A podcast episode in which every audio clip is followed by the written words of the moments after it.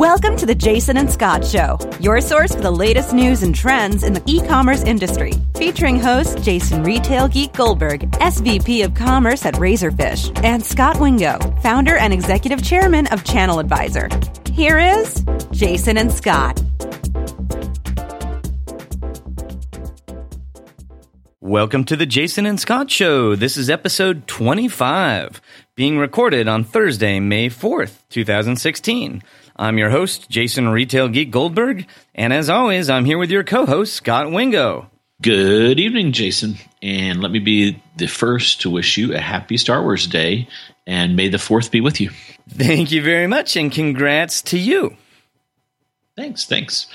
I don't know if listeners know, but in case they missed it, we are excited to learn this week that we were announced as a top five retail podcast by Select, yeah, that was unexpected and super cool news. So we certainly appreciate all the support we've gotten from our listeners and uh, appreciate their recognition. Yeah, yeah. So we've been at this for oh about 25 episodes, 25 weeks and it's good to win our first award, so very exciting.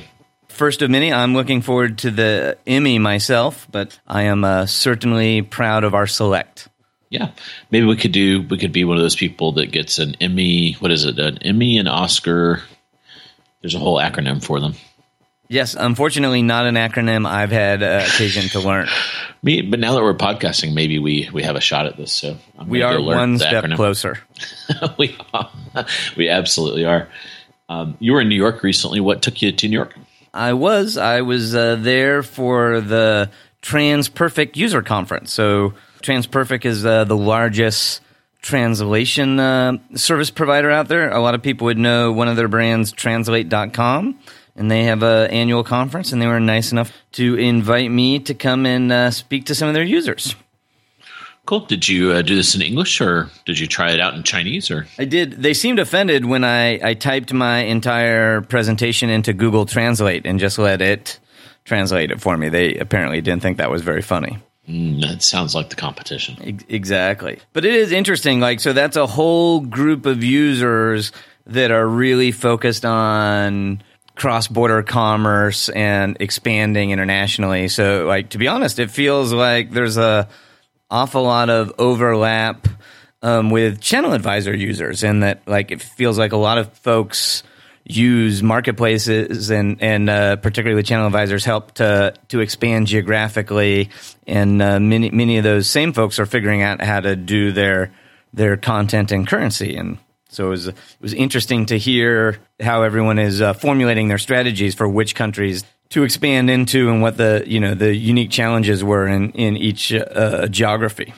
Yeah, yeah. From a super high level in cross border trade, it seems like uh, the, the dollar's pretty strong, which has kind of made it hard to export from the U.S.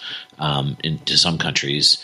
China is still very hot. Brazil seems to be kind of less exciting to a lot of folks, um, and then India is is kind of the the new Brazil, if you will. It seems like everyone's looking at India and kind of wondering how they can get a part of the growth going on there. Is uh, is that kind of the vibe you get from the show? Yeah, I think that matched pretty well. What was a little interesting, one of the other keynotes was the former one of the former CEOs of Gilt, who's now at Wish, which is of course a marketplace we've talked about a little bit on this show. And it was interesting. He was talking about their strategy at Gilt for expanding, and I was kind of surprised to hear it because what what he said they did is they looked at their analytics and really just focused on the the countries where they were getting the most customers coming to their US site. And what surprised me a little bit about that is that I certainly would use the voice of my customers and you know customers that are jumping through a lot of hoops to try to buy your product and you know either either getting it shipped internationally or using a freight forwarder or whatever. But there's so there's such a wide variety in complexity in doing business in all these different markets.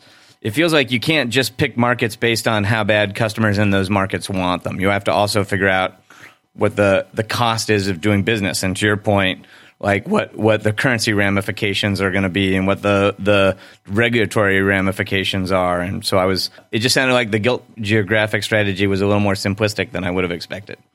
Yeah, and and that always kind of can be a little misleading too because the number, one of the top two for any U.S. site I've ever seen is always Canada, and you know we see these people get really spun up about Canada, and they do all this stuff. They set up a .ca, and people in Canada still go to their .com. Yeah. Um, so you also have to kind of apply a matrix of where do you think the biggest opportunity is, uh, because sometimes the traffic is not lined up with that. Yeah, exactly. And so to me, that it feels like voice of customer is one of the signals you'd use for judging opportunity, but there's a lot of other signals that you'd want to factor in, and then you'd also want to factor in that level of effort or complexity, and that you know then you know there's markets that are clearly going to percolate to the top. Yeah, and I know when you're in a city like New York, you always keep a list of stores you like to go visit and see what kind of cool new things they're up to. Did you get any time when you're in New York to do some store visits? I did. Uh, you're unfortunately breaking my heart a little bit because I, I actually was particularly looking forward to it. I felt like I had a list of stores that I knew had opened in New York, and I was really looking forward to finally getting a chance to see them.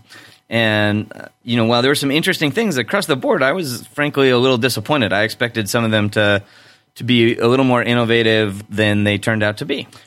So I went to the Lululemon Lab store, and you know I primarily went there for you. I know Lululemon is one of your favorite apparel retailers, and we we had talked on a previous show about some changes they had made to how they merchandise pants and how that had a dramatic effect on sales.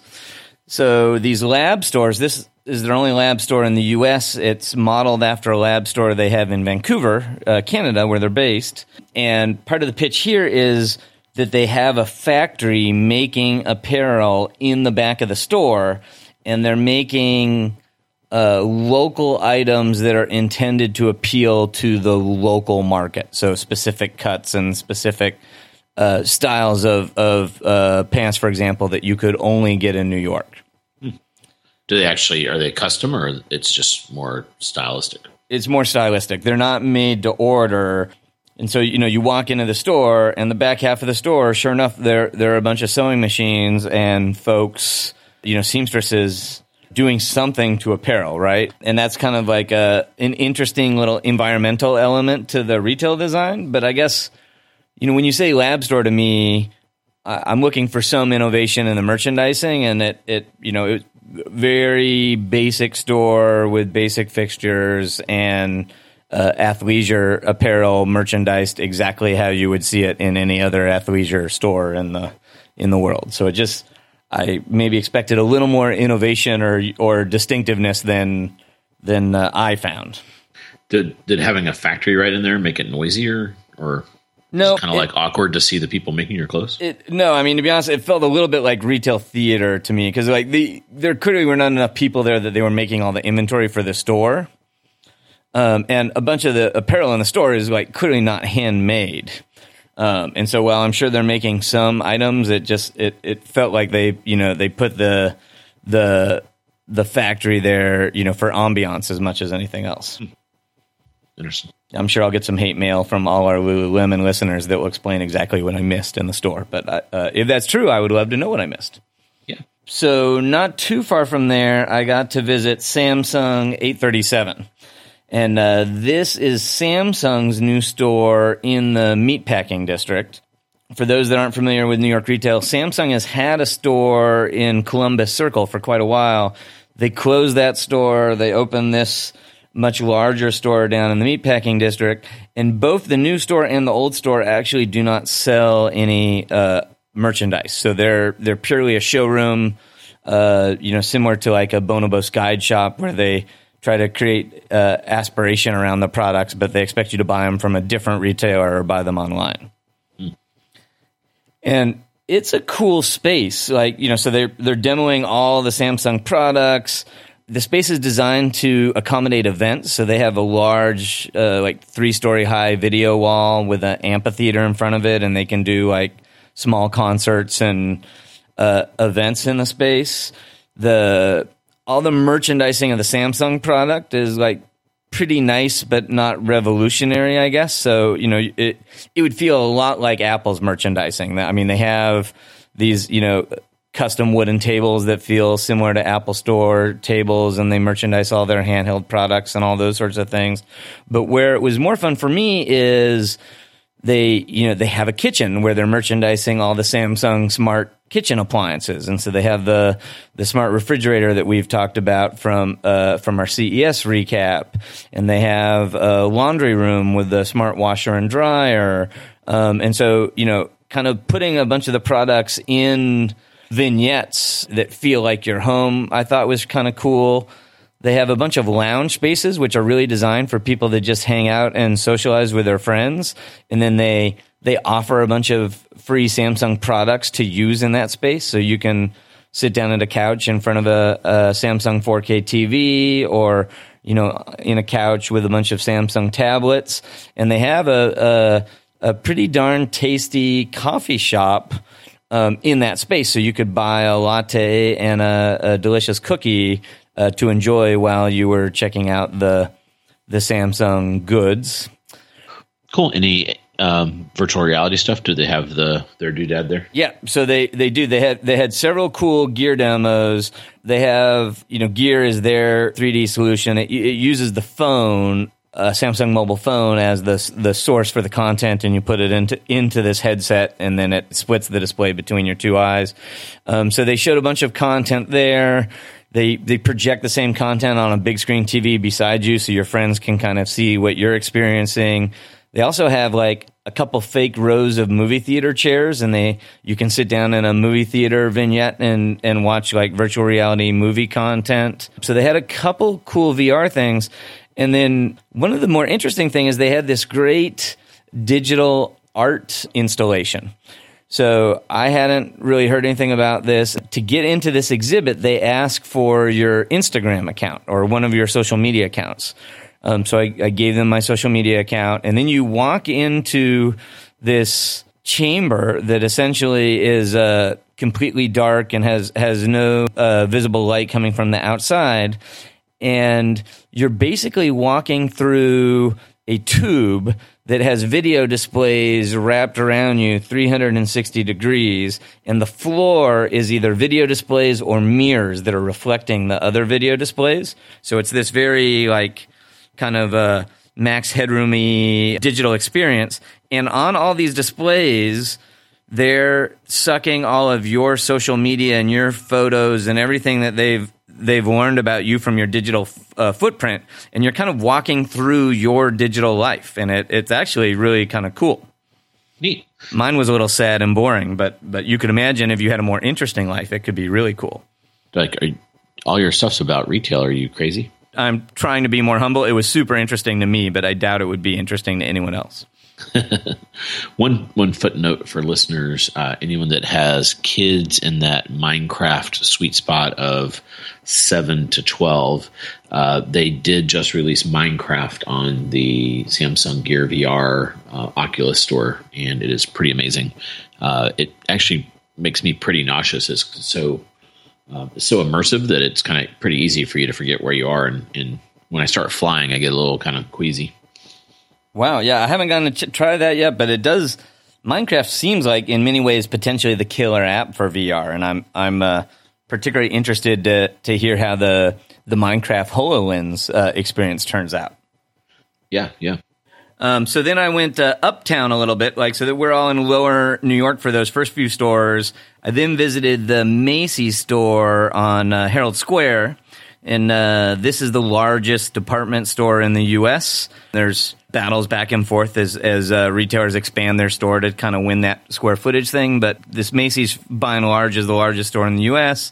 And they had recently remodeled their basement, so they now call it One Below, and it has a real tech focus. They have they're merchandising 3D printers and wearables, and a lot of accessories for mobile devices and in general, it was pretty interesting. Like, you know, they, they were both selling products that were made on 3D printers and selling the 3D printers. Had a lot of interactive displays. A lot of the gondolas and fixtures down there had digital signs built into them. Um, you know, there were a lot of displays from specific vendors. Like, you know, Kate Spade would have a, a, a Kate Spade branded set of mobile accessories and they would have sort of digital signage immersing you in the Kate Spade brand. And then there um, is an Etsy shop in shop in the the one below, and so this is one of the few places where you can go to a brick and mortar store and actually buy items made by individual merchants on Etsy. Cool. How um, I'm curious how they do they pick top sellers? Do they do vignettes by the seller? How did they kind of display that? Yeah, so I, I, get the impression that there's a Macy's merchant that has the final say.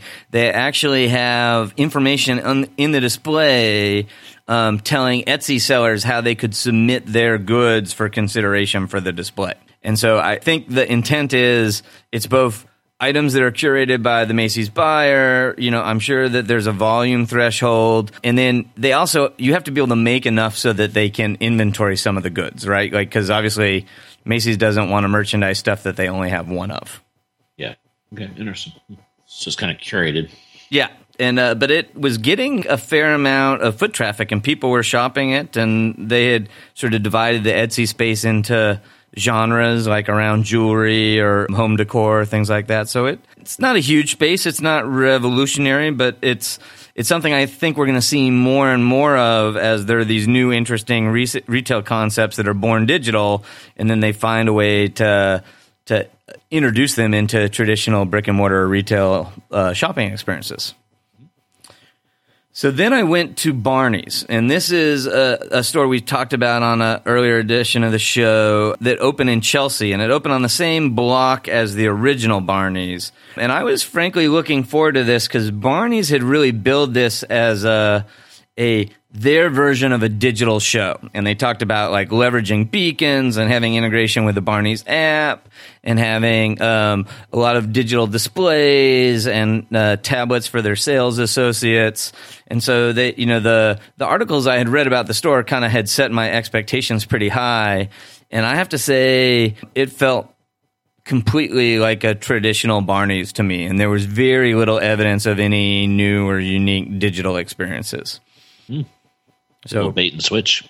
Yeah, so maybe I don't know. You know, maybe they, they had some uh, some rough starts and they had turned off some of the stuff. But like you know, I certainly tried the the Barney's app and looked for you know any any indication of geofencing or geolocating, and I really didn't get any any unique experiences there the the only digital displays in the store are sort of wayfinding displays near the elevator to tell you what what departments are on what floor.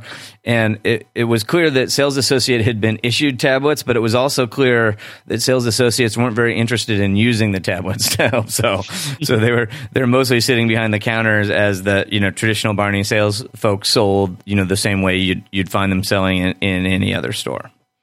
Maybe they profiled you. What's the name for that? Where they uh, they automatically profile you and they said, "Oh, this Jason guy is uh, he's not going to buy eight hundred dollar pair of shoes." We'll We'll exactly. Put our, we'll put our tablets down. Exactly. They they used uh, image recognition and they, they identified me and redlined me as a, a low spender, mm. which I'm certainly is true in the Barney's ecosystem. And so then I went uptown. Ralph Lauren has a flagship store that they opened last year on uh, Fifth Avenue, and I had been to the store since they opened it. But after I visited the store, they installed the Oak Labs magic mirrors in all the dressing rooms. And so we've we've talked a little bit about magic mirrors. You know, there's a couple different technologies that retailers are trying in their dressing rooms. There are there are mirrors that actually go in the private dressing room, and most people will be glad to know that those mirrors generally don't use a camera. Uh, and that's the variety of mirrors that, that Ralph Lauren has. They essentially have RFID tags on all the products in the store, and they have RFID readers in the dressing room. So when you walk in with three garments, uh, you get a little shopping cart on the side of the mirror that shows you the three garments you walked in with, and you can get some helpful information like, "Hey, this products available in some other sizes or other colors. You can uh, use a touchscreen to to ask for help or have a sales associate bring you a different size. And they have some like basic promotional messages and and content playing on the on the mirror. So it's like graphics that are overlaid over the reflective surface and it it all worked reasonably well. Every time I go to a store that have those, like the first thing I'm always interested in is have they cherry picked and only put RFID tags on a few products, or do they do they you know have pretty good coverage of all their products? And in in general, Ralph Lauren seemed like they had RFID tags on all the apparel that you might try on. Uh, they sell a lot of accessories in the store, shoes, ties, things like that, and those things all were not tagged. So you you you could walk in with five items and only the three that you would likely put on were recognized by the mirror. Um, and it's just, it's frankly, it's a really expensive technology per dressing room, and it it can only serve one customer at a time. And it is moderately useful information to know what other sizes that garment comes in. But I'm always curious if that's enough value to justify the significant cost of these things. Do you think it drives foot traffic at all? Did you see any evidence of women who are like, "Oh, I've got to see the awesome magic mirror"? No. So like there's no marketing letting you know that there's something special in the dressing room and most of the dressing rooms had it. That's always another thing is like, "Hey, did they did they install it in one dressing room as a pilot or is it ubiquitously installed in all the dressing rooms?" One big thing you that's always interesting to check is it only in the women's dressing room because uh, it turns out women try on a lot more apparel than men in the Ralph Lauren, it was in most of the dressing rooms, men and women. And I say most, like a lot of retailers, the they sometimes have a dressing room that does double duty as a sto- as a temporary storage room, which is not very uh, good practice from a loss prevention standpoint. But so you could tell these kind of like temporary dressing rooms did not have the mirror, but all the permanent dressing rooms did. But you wouldn't know they were in there until you walked in. You know, I was always interested to see if like people noticed it or people that got put in the temporary dressing rooms complained and wanted to go in another dressing room. You know, we didn't see any of that behaviors. And I talked to several of the sales associates to ask if they found the mirrors helpful or what their impression was. And, you know, none of them were strong. No, nobody complained about the mirrors or felt like they, they hurt the customer experience in any way, but nobody was a, a strong advocate feeling like they dramatically enhanced the shopping experience. One one little thing that they do have that I think is really smart um, that I've seen before is the the light temperature in the dressing room is adjustable. And from the magic mirror, you can say, show me nightclub lighting or show me daylight lighting or show me office lighting. And so when you're trying on some apparel, you can, you can kind of see what the color looks like in different lighting scenarios that you might have in your real life. Cool. Yeah, so you can know if your outfit is good for uh, at work and uh, after work. Exactly. And it comes no surprise to you that my look does not happen by accident, right? Like I have to carefully curate that. And so it's super helpful to, yeah. to know anyone that's met me knows that I'm completely lying, by the way. yeah, we tend to, we geeks tend to look kind of pasty in any kind of light, so it doesn't really matter. Exactly, exactly. So that was kind of my retail tour. The Samsung store was was super interesting, not super popular. The Macy's one below was interesting. The Lululemon and the Barney's were a little disappointing, and the Ralph Lauren Magic Mirrors were good, but uh, you know, I wonder if there's the actual business value there. Yeah. Well, bummer. Sorry your trips weren't better. It was still fun to be shopping in New York. Yeah, yeah, who can argue with that? And I have to admit, I'm a little bit down this week. Oh my gosh, I'm sorry to hear that. Why? Well, uh, while you were gal- gallivanting in New York, uh, I've been reading the news, and it seems kind of apocalyptic here in the world of retail. So, just to kind of give you some summaries, and, and I want to get your omni-channel pick your omni-channel brain about this. So we have the Sports Authority filed for bankruptcy. We've mentioned this on the show. Um, just recently, they announced there's no buyer and they're just going to liquidate the whole thing. Uh, Aeropostale has filed for bankruptcy. Immediately closed five stores. Remains to be seen if someone will kind of rescue them out of bankruptcy or if they'll close all those stores. Uh, the Wall Street Journal had an article about retail being massively overbuilt there was an article about uh, so that means all the big guys are suffering. And then there was an article about free shipping is crowding out the smbs so the little guys are suffering. Uh, and then finally uh, the next two that were, were pretty brutal were uh, the street had an article about mall traffic and it continues to just really be terrible evidently according to that article. Uh, and then last but not least there was one that talked about uh, you know this kind of addiction to discounting and a race to the bottom. So it's basically if you're small or big, you're doomed, and uh, if you survive that, then it's a race to the bottom. What do you think about all this uh, this doom and gloom? What's what's causing it, and how true is it? Dude, now you're bringing me down too. It's funny because I saw many of the same articles that you referenced. Uh, some of them while I was in New York shopping, and it almost makes you feel like is the store I'm in going to close while I'm in it. and as we've talked about before, there certainly is some truth to it, there are a bunch of stores that have already closed this year, and a lot of uh, retailers that are still operating are have, have, announced plans to cut back on their stores. We've seen Macy's talk about it. We've seen Nordstrom talk about it. We've seen Sears certainly like gets in, isn't getting increasingly aggressive in closing their stores, and so I certainly think it's true that we do have too many stores in the U.S. and uh, that some of those stores are going to have to close. And we could talk a little bit about why that is. I don't necessarily think it's, oh my gosh, the whole world's moving to online shopping and nobody wants to shop in stores anymore. And as a result, we're, we're seeing all these store close.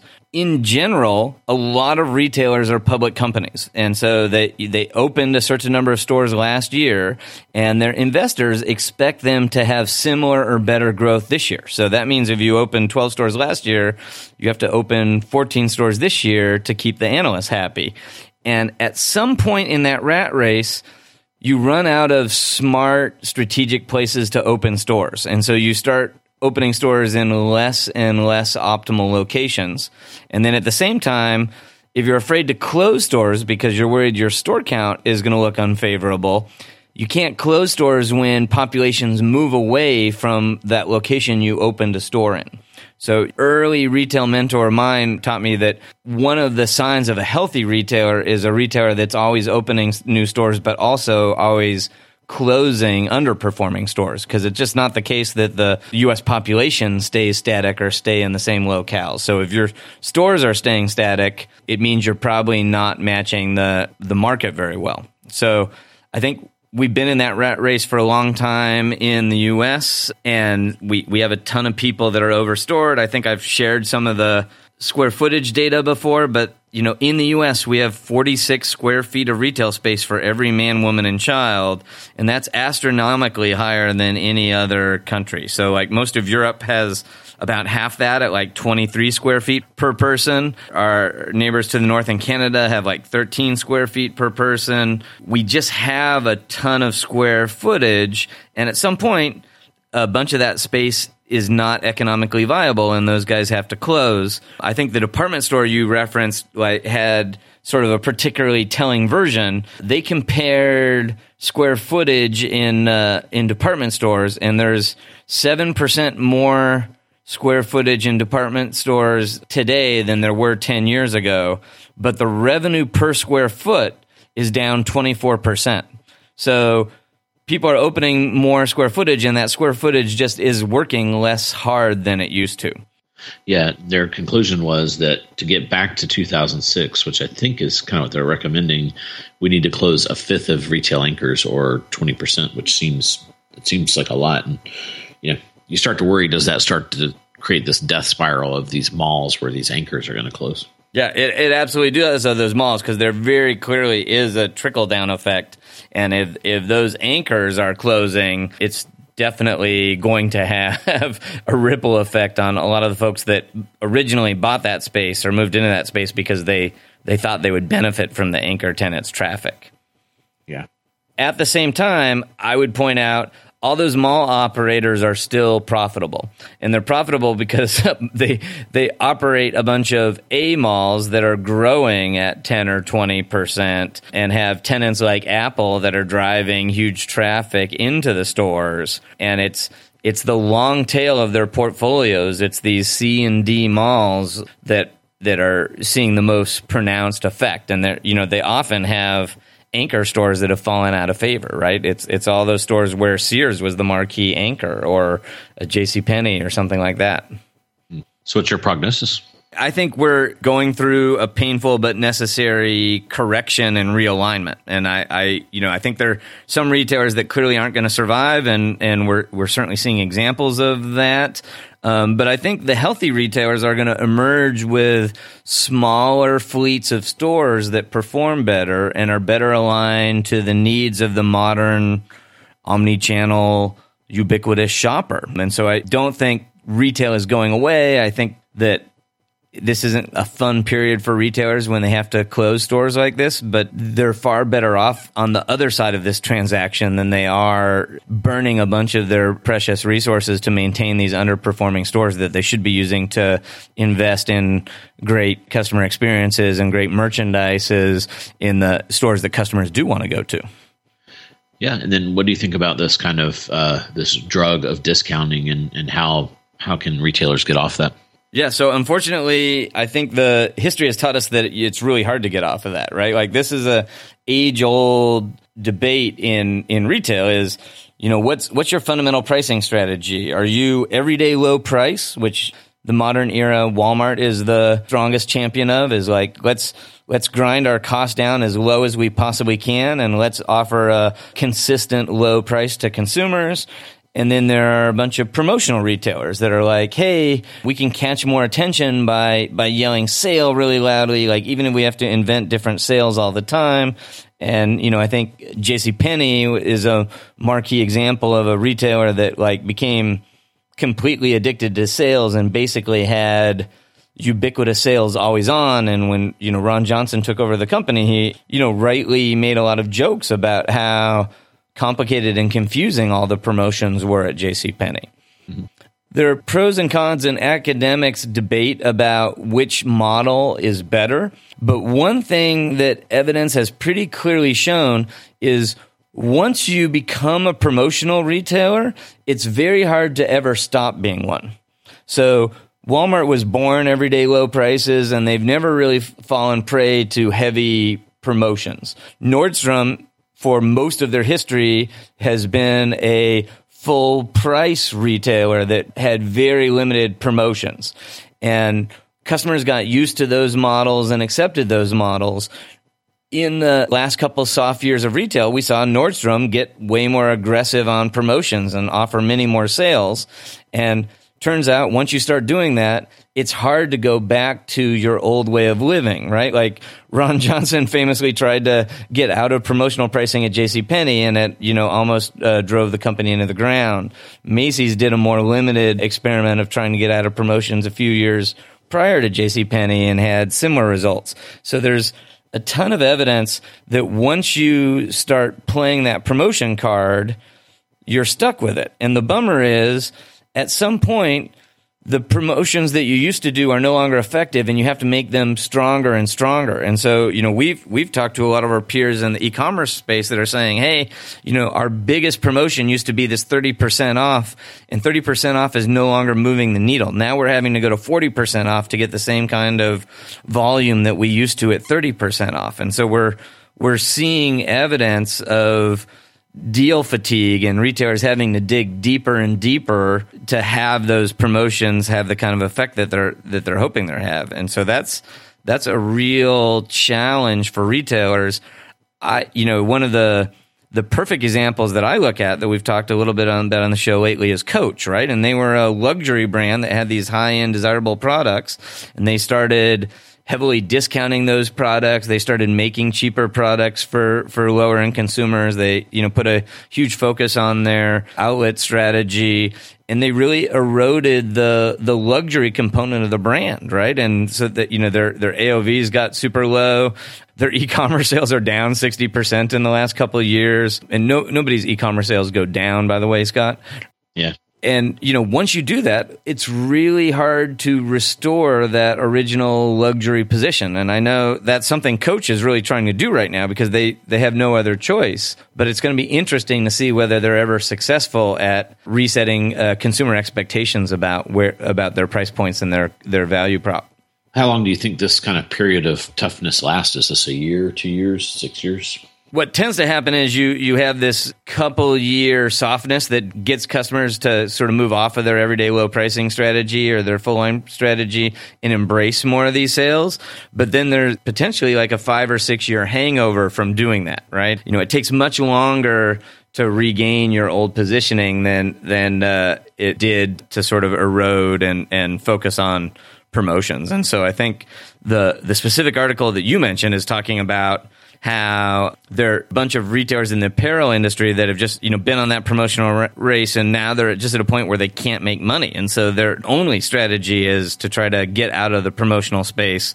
And i think they're going to find a painful several years to try to climb out of that hole. And unfortunately a bunch of those retailers are also in the bad malls we just talked about right? And so you know frankly i don't think those retailers are likely to successfully emerge. Yeah might as well just throw on a 50% discount. yeah, or I, I would yeah, do it as do it as slow as you can. Yeah. Okay. One percent of the time. Exactly. So that was kind of a, a, a, package of news. Was kind of the apocalypse for retail kind of a theme, um, and a couple other things that that happened over the last couple of weeks. We did our deep dive last week in Amazon, so we've got a, a fair amount of news that stacked up on us here. Um, one that was interesting is um, eBay when they split from PayPal, and we just anniversaried that. Uh, they they took eBay Enterprise and Magento, and, and, they all got split up into these various pieces parts. Uh, there was this really kind of weird fact that eBay Enterprise was no longer part of eBay, but still called eBay Enterprise. And they they finally it seemed like maybe they had about a year to kind of find a new name, and they have now rebranded as Radial. They also announced that they're sunsetting what used to be called the GSI platform and moving a lot of those customers to Demandware over a period of time. Um, and it seems like they're going to be focusing on and, and, this is kind of more your forte of kind of more omni-channel kind of technology so ship from store um, buy online pick up in store kind of enablement um, which was an acquisition the gsi guys did way back when um, and uh, just kind of an interesting name we we know the the GSI slash eBay Enterprise now Radial guys really well, um, and we're kind of giving them a hard time. You know, does this mean you're only going to be selling tires? Uh, what What do you think about that that kind of rebrand? Yeah, well, I think if you're going to rename yourself after a tire, you should at least rename yourself after like the most modern, cool tires and be like some kind of run flat. It seems kind of old school to rename yourself after a radial tire. Yeah, or you could be like donut tire. Exactly. yeah. So obviously, I think it makes sense that they eventually had to move away from the eBay name, which was like increasingly confusing. So you know, I think it's hard these days to come up with a cool name. Like you know, it's it's hard to name something that you can get a URL and and you know everyone would love to have a name that has like great meaning for their business. So I'm to give them a pass. I think it's it's hard to pick a name, and I'm sure over time we'll all get used to them being uh, Radial, there are a bunch of services that GSI has always been really good at providing. Like they've been a very good 3PL that you know you can use to inventory your product and warehouse your product and ship your product when you sell it. So that you know clearly is going to continue to be a core Radial service. You mentioned all the omni-channel stuff, but there are a bunch of other services that were bundled in the GSI platform that they never really heavily promoted, but that you just got when you were on GSI. And those are things like a payment gateway. And so now they're saying, hey, we're going to productize our payment gateway and try to sell our payment services. And I'm going to be really interested to see how that plays out because they historically they had a captured audience to sell their products to, so they didn't have to be the best. And of course, there you know are payment gateways out there like Chase and and uh, CyberSource that do a a really good job and have to compete every day to win customers. So it's going to be interesting to see whether the the radial products are you know end up being competitive with those sort of best in class uh, other offers on the open market. Yeah, it kind of reminded me of Digital River. They did a similar kind of thing, I don't know if you follow them, but they were they were really big in in the days when uh, Microsoft and Symantec and all these guys wanted to outsource their you know this annoying thing called e-commerce. Uh, and then once those companies realized it was strategic, they pulled it in, and then Digital River said, "Okay, we developed this really cool payment gateway." And uh, I, you know, I think they it's been tough for them just to kind of slice that off and sell it separately, even though it had you know, you know pretty good set of features around CBT and you know some kind of DRM licensing kind of a thing. So I, I, it felt very similar to me, oddly enough, kind of history repeating itself when they were kind of componentizing that and selling it differently. Yeah, no, I, th- I think it's a very good analogy. Um, in in the same way, like Digital River did become really good at one particular thing. Um, they they built an e-commerce platform that was really good at selling digital goods. So, you know, stuff you buy and then download directly from the seller. And, you know, I honestly still think it's the case that Digital River is better for those kind of sales than any of the other like enterprise e-commerce platforms are at digital goods. And so, in the same way that GSI is really competitive at, at their 3PL and remains to be seen whether some of those other product offerings can be successful, Digital River has remained super uh, competitive at e-commerce platforms for digital goods, and they've really struggled to successfully productize any of the other pieces of their offering. So, you know, you uh, unfortunately for Radial, you might be very uh, prescient in your prediction. Yeah, we'll have to. We'll be keeping a very close eye on it here at the Jason and Scot show. The there was some payments news this week you may have missed while you're in New York. So uh, it's part of PayPal's a separate company now, and they announced their their uh, Q1 16 earnings. Um, you know, was pretty good. There was a couple tidbits in there. They they have a feature called One Touch, which is kind of like the equivalent of uh, you know click to buy kind of thing or uh, one touch buy and they they announced that according to comscore the conversion rate of that is very strong. And, and this is a kind of a uh, it's 87.5% and normally uh, they compare it to 50% this is a confusing conversion rate. It's kind of like the people that start checkout that actually kind of finish it. So this payment system seems to be doing really well but it's really only being used by 21 million users out of the 184 million. And they said they're pushing it as fast as they can but sounds like consumer adoption and maybe merchant adoption are, are kind of slowing that down. But this could be one of those uh, those things that we, you and I have this kind of fun ongoing debate about mobile. Uh, you know, conversion rates seems like this one could be a needle mover. Uh, and then, kind of wrapped in there, uh, they've had this uh, PayPal acquired Braintree, and Braintree had this really weird little kind of consumer to consumer experiment of a payment mechanism called Venmo. Uh, this thing has just been growing like a weed. It, it has been growing north of 100% since uh, I've ever followed it, uh, and it came out 154% year over year this quarter. Um, but there's a little bit of a challenge. Number one, it's just a way for people to send money to each other, and they don't charge a fee unless you do credit cards. So all the all the millennials use it for just person to person ACHing, which is which is great for uh, great for sending money to each other. Uh, and, and, the use case typically is you're out with a bunch of your biffles, you're a millennial in this scenario, you're out with your biffles, um, and someone pays the check, and you can just kind of Venmo money back and forth and say, okay, your part of the check is this, and they Venmo them to the person that pays the ultimate check, kind of thing. Um, so that was the good news. The, the, the bad news is it did announce that the FTC has opened up a uh, deceptive practices kind of uh, investigation into Venmo, and it really spooked a lot of the Wall Street folks because there was like no real declaration of what what could possibly be run awry within Venmo, uh, and then also you know they said we don't really make any revenue from this, and this this investigation could be quite expensive. So, so a little bit of a mixed bag there. It sounds like this. Uh, I definitely wanted to um, hear your thoughts about the the one touch payment system, and then what you think about Venmo.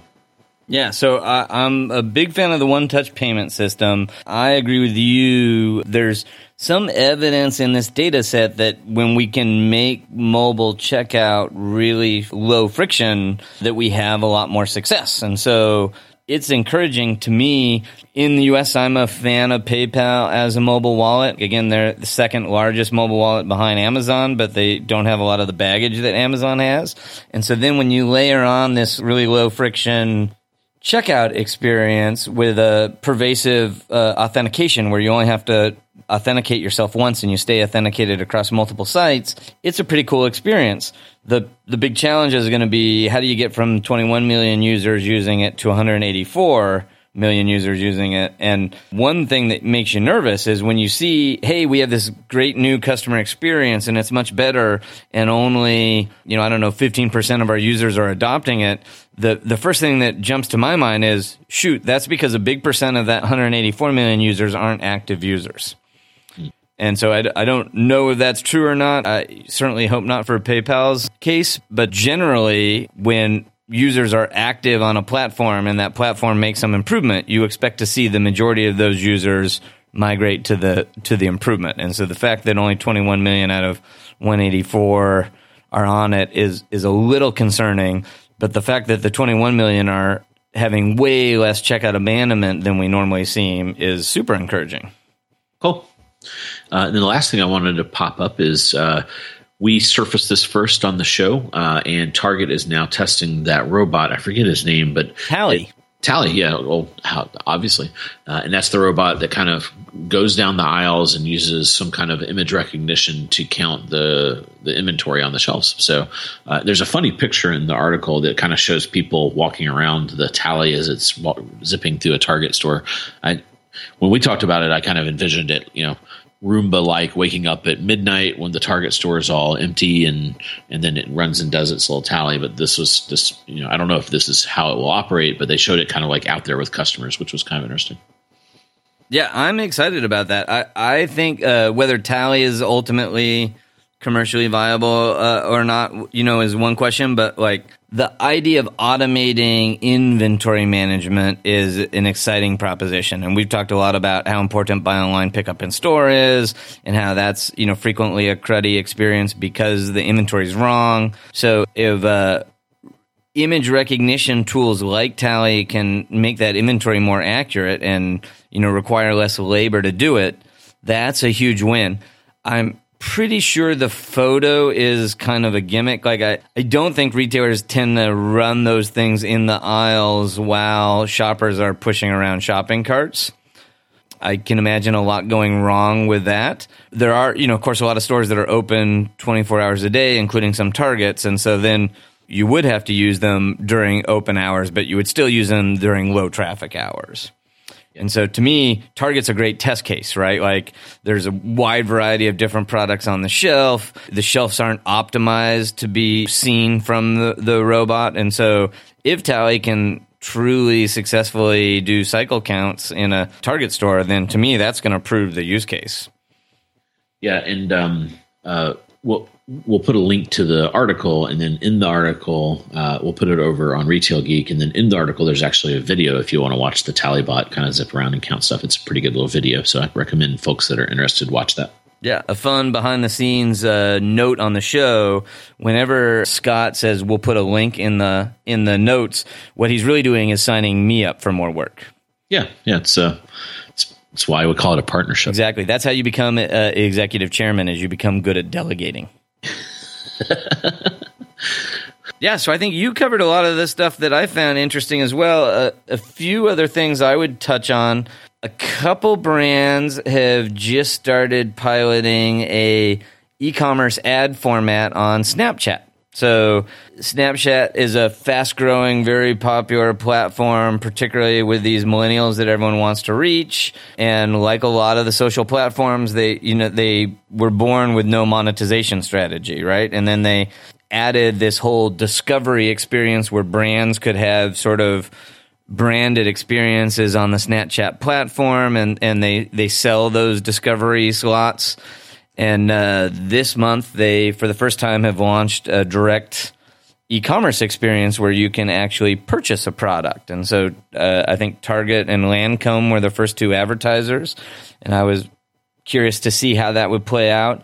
Um, and as it happens, what you literally do is in the Snapchat interface, you go to Discovery and you say, Hey, I'm interested in the Cosmopolitan Discovery Channel. So that's a channel with content from Cosmopolitan Magazine. And you swipe through these various articles that Cosmopolitan has offered on the Snapchat platform. And occasionally there will be an ad. And the ad could be for a, a Target product that, that's related to the Cosmopolitan content.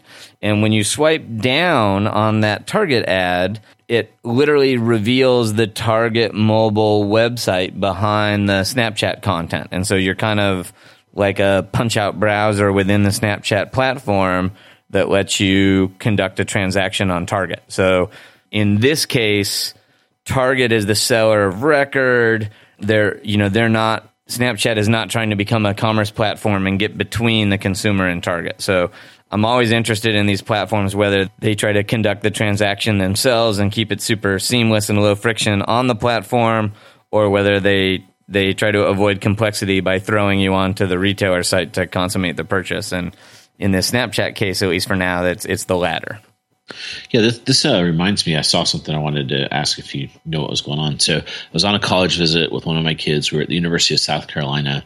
There's this tent with all these like disco lights going on. So we were obviously drawn to it, and uh, it ended up being Nordstrom doing some kind of a Snapchat promotion for seniors where um, you had to geo check in through Snapchat, do a selfie with a thing. There's like these series of events, social things you had to do um, and then it verified if you were a senior or not, which we, you know, we got up to the point we, you know, neither of us was a senior, so uh, a, a, college senior. So, you know that. At first, really I thought you meant senior citizen. I'm like, wow, that's an interesting demographic to target on Snapchat. No, it's collegiate seniors, and then we, we couldn't tell what was going on inside, but they were like giving out gift cards. It seemed like, and there was like some kind of an enter to win, and it almost seemed like a very expensive way for them to get Snapchat followers was kind of the only thing I could really figure out, or, or and and and people generating user generated content around Snapchat. It was it was quite curious. I couldn't really figure out exactly what their strategy was there. Yeah, there's a a slightly less expensive version of that promotion that Snapchat does often, which is they offer these custom overlays. So when you take a picture on the Snapchat platform you want to share with your friends, there's a set of canned like sort of graphics that you can put add to your picture before you send it. Yes, lenses. Lenses, thank you. And so a common promotion they do is these geo-fenced lenses only when you go to a Nordstrom store do you get access to the Nordstrom lens. Only when you go to a Vera Bradley store or a Lilly Pulitzer store do you get access to the Lilly Pulitzer lens. And then you can start collecting these lenses, which sort of gamifies the platform. And then once you've collected it, you then can use it in any of your pictures. And so, you know, Nordstrom has multiple sets of, of geofenced lenses that they've offered over time. But when you decide the platform's important to you, two things you need to do to get to a critical mass. You need enough users and you need enough content. So it's not super surprising that Nordstrom would target some specific markets and say, "Hey, we're gonna we're gonna actually put up some uh, bribes or some you know gift cards in in order to simultaneously get you to activate our channel on the platform and contribute content." We heard some of the folks saying they got hundreds of dollars. So I don't know how. Wow, that's that surprising. Was, yeah, yeah, it seemed like they were they were being quite generous to get the whatever social content they were after. Yeah, I can't speak to that particular promotion, but that that seems like a expensive acquisition strategy. And then maybe just a couple other little tidbits. Uh, we've talked a lot about Bonobos guide shops on this show. I mentioned them earlier in the show. Bonobos open these stores where they merchandise all the product. They have fashion advisors that help you pick products and, and check your sizes, but they save money by not having stores that have physical inventory. So you visit the store to discover what you want, and then you purchase everything online and they ship it direct to you.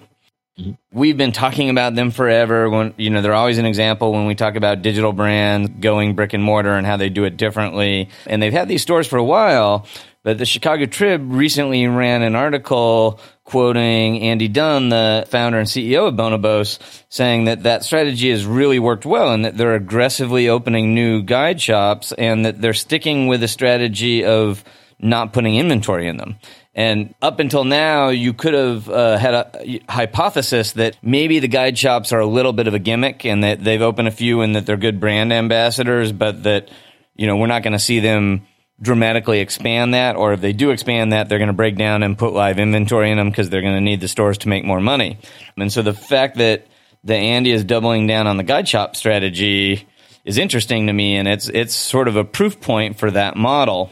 So I'm I'm going to be uh, eager to continue following that. Yeah, I think I saw they opened a store in Philly and then another one in Maryland, and then like in Chicago they have two now, right? Yeah, absolutely. And uh, Andy is actually originally from Chicago. I have a little bit of a retail man crush on him. He's one of these annoying guys that seems good at everything he does. And he, you know, infrequently he has a blog and he'll write a new article, but they're all like super insightful and great. And so I, I hate it when people are just easily able to crank out great content that I enjoy. You have a bromance. It's a unreciprocated one way bromance. Oh, that's those yeah, are the worst. I haven't met him yet, but hopefully he's listening and and uh, you know he'll he'll ask to be on the show. Yeah, yeah. We can we can just listen to you gush. It'll be it'll be fun. once again, we have rapidly run out of our time. Of course, I'd love to remind the users that, uh, the listeners rather, that we love getting your feedback. And if you enjoyed the show, we'd greatly appreciate you writing us a review on iTunes. And so until next week, we'll wish everyone happy commercing. Thanks, everybody. You've been listening to the Jason and Scot Show. For all the latest news and trends on e commerce and shopper marketing, subscribe to us on iTunes and please leave a review.